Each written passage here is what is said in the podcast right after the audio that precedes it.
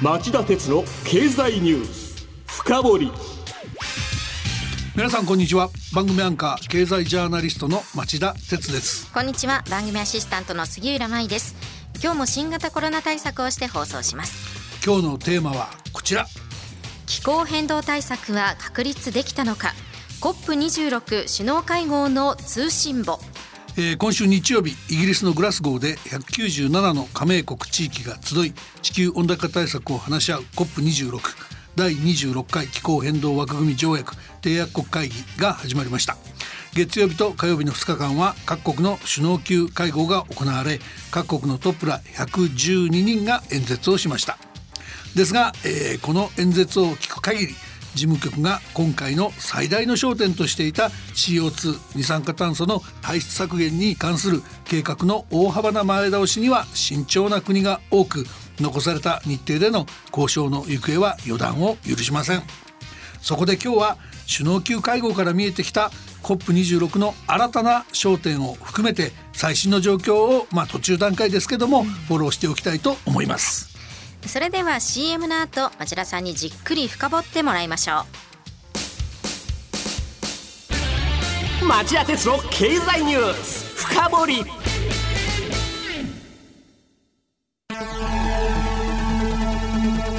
番組アンカー経済ジャーナリストの町田鉄です。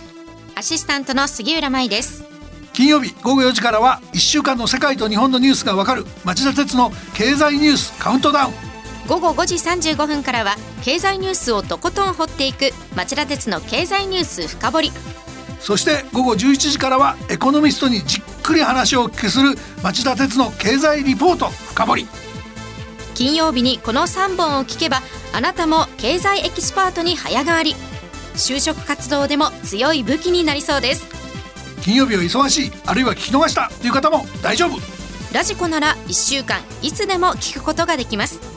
また公式ツイッター町田鉄の深堀三兄弟もぜひ検索してフォローしてください。激動する時代の中で確かな視点を持つためにも町田鉄の深堀三兄弟ぜひお聞きください。今日の深堀。町田さん今回の COP26 の焦点は何だったんでしょうか？はいあの最大の焦点は CO2 の排出削減計画の前倒しでした、はい、パリ協定は産業革命前からの気温上昇を2度未満に抑え1.5度以内にするよう努力することを目標とし各国に対策を求めています。そして国連の IPCC 気候変動に関する政府間パネルは気温上昇を2度未満にするには2030年時点の温暖化ガス排出量を2010年比で 25%1.5 度以内に抑えるには45%減らす必要があるとしていますしかし直近の国連の分析によると各国の現状の目標は全く不十分。合算すると2030年時点で2010年に比べて16%も CO2 の排出量が増えるっていうんです、そこで事務局が各国に迫っていた排出目標や計画の前倒しが最大の焦点だったわけです。しかし首脳会合の演説や開催前の各国の発表内容を見る限りでは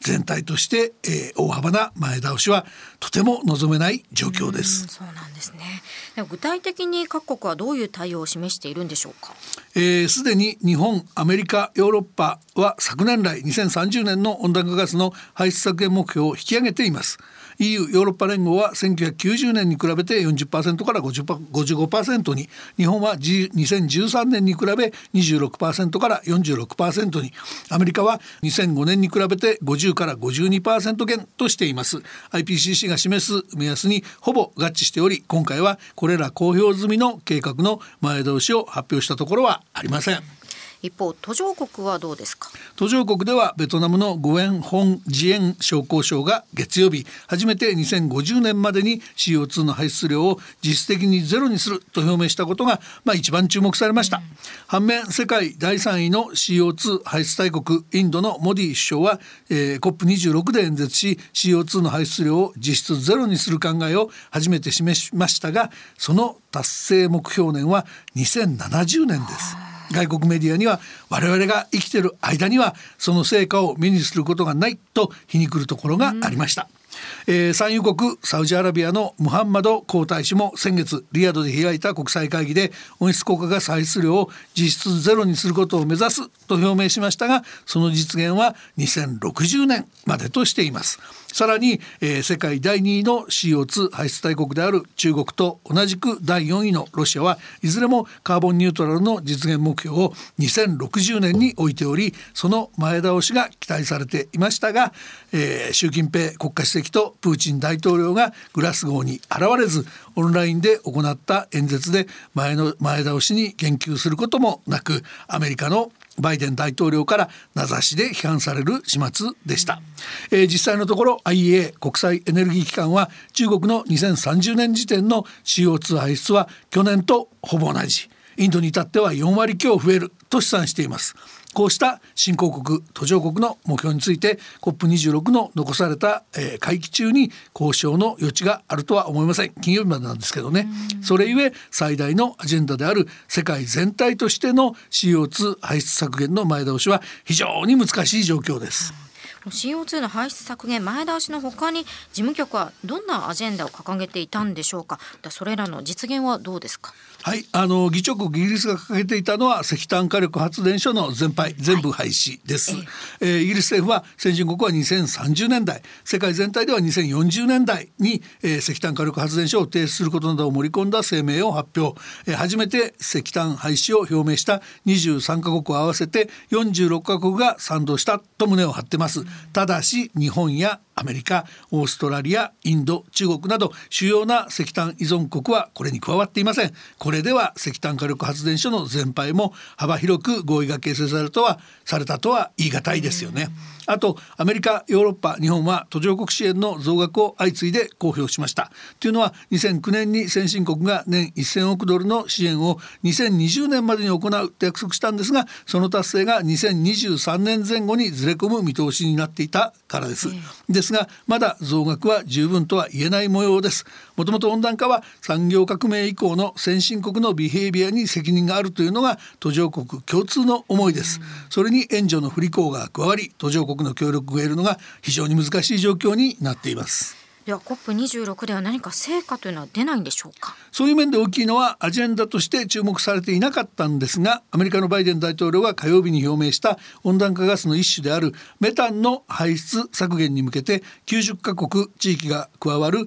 国際連携の枠組みを立ち上げる計画です。2030年までに2020年に比べて30%減らすという計画でアメリカ国内でも新しい規制を導入し温暖化ガス排出削減へつなげるまあやる気を見せています、はいでメタンは、えー、天然ガスの生産や牛のゲップ稲作の水田などから発生します。温暖化ガスとして CO2 に次ぐ排出量があるだけではなくて CO2 の25倍の温室効果があるとされパリ協定の目標達成には排出削減が欠かせないと見られていましたのでこれはそれなりに大きな成果になりうると思います、またイギリス政府は月曜日日本を含む100カ国以上が2030年までに森林の破壊を食い止めるため協力するとした森林と土地利用に関するグラスゴー首脳宣言を発表しました2030年までに森林破壊を止めるやめることが目標でボルソナロ政権下で熱帯雨林の破壊が進むブラジルのほかロシアのプーチン大統領も最大限の対策を講じると、えー、約束しました、メタンの排出削減と森林保護の2つはやれることがあれば何でもやろうというそんな姿勢で協力関係ができたそういう成果になる可能性があると思いますね。それからあの私は CO2 の排出削減のために、まあ、アンモニアや水素を使う日本の取り組みが理解されていないのではないかと非常に残念に思っています。この不名誉な化石賞ももらってしまったんですよね。その化石賞なんですけど、えー、今回ちょっと日本の大手メディアの中には大げさっていうか実態より深刻な話という印象を与えかねない報道があった気がします、えー、あの事実関係は国際的な環境 NGO のグループ集合体の、えー、気候変動気候行動ネットワークが、えー、温暖化対策に消極的だと判断した国を COP の会期中に毎日選んで本日の化石賞として公表しており日本の岸田総理の演説が火曜日の本日の化石賞の第2位に選ばれたっていう程度の話なんですね。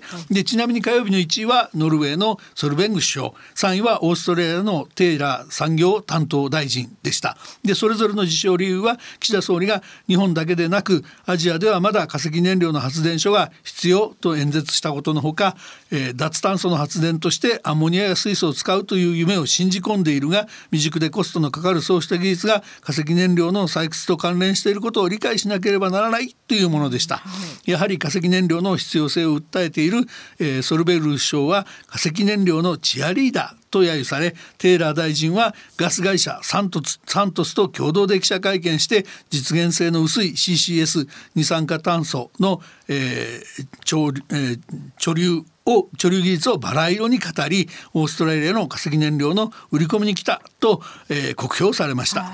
ノルウェーやオーストラリアにもなかなか手厳しいですね。そうなんです。日本だけじゃないんですよね。はい、でこのほか、えー、COP26 では月曜日の、えー、本日の化石賞の1位が議長国イギリスと国連の気候変動枠組み条約の事務局。これは、えー、化石賞の、えー、選考をしている、えー、気候行動ネットワークがコロナ禍の COP26 開催は途上国の直接参加が難しいので延期を要請したが、えー、無視したというのが受賞理由でした。この日の第2位はオーストラリアで排出削減目標が低すぎると論評されました。えー、話を岸田総理の化石賞受賞に戻すと、うんええ、2000年にオランダのハーグで開かれた、えー、COP6 の際に、えー、当時のアメリカの40第43代ブッシュ大統領が協定議定書の批准を拒んで今世紀の化石賞が受精された受賞授与されたようなケースと比べると根本的本質的な問題での厳しい批判を受けたような話ではないんだと僕は思います。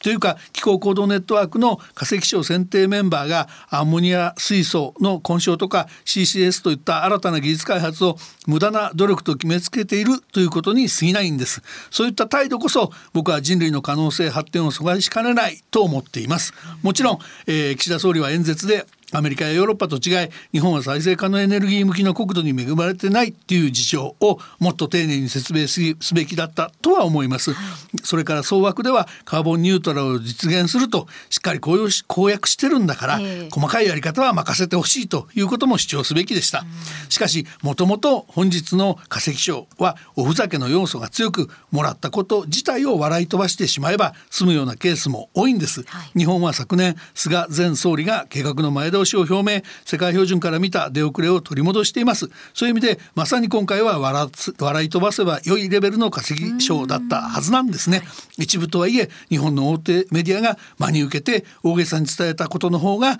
僕は残念でなりません。なるほど。以上今日の深掘りでした。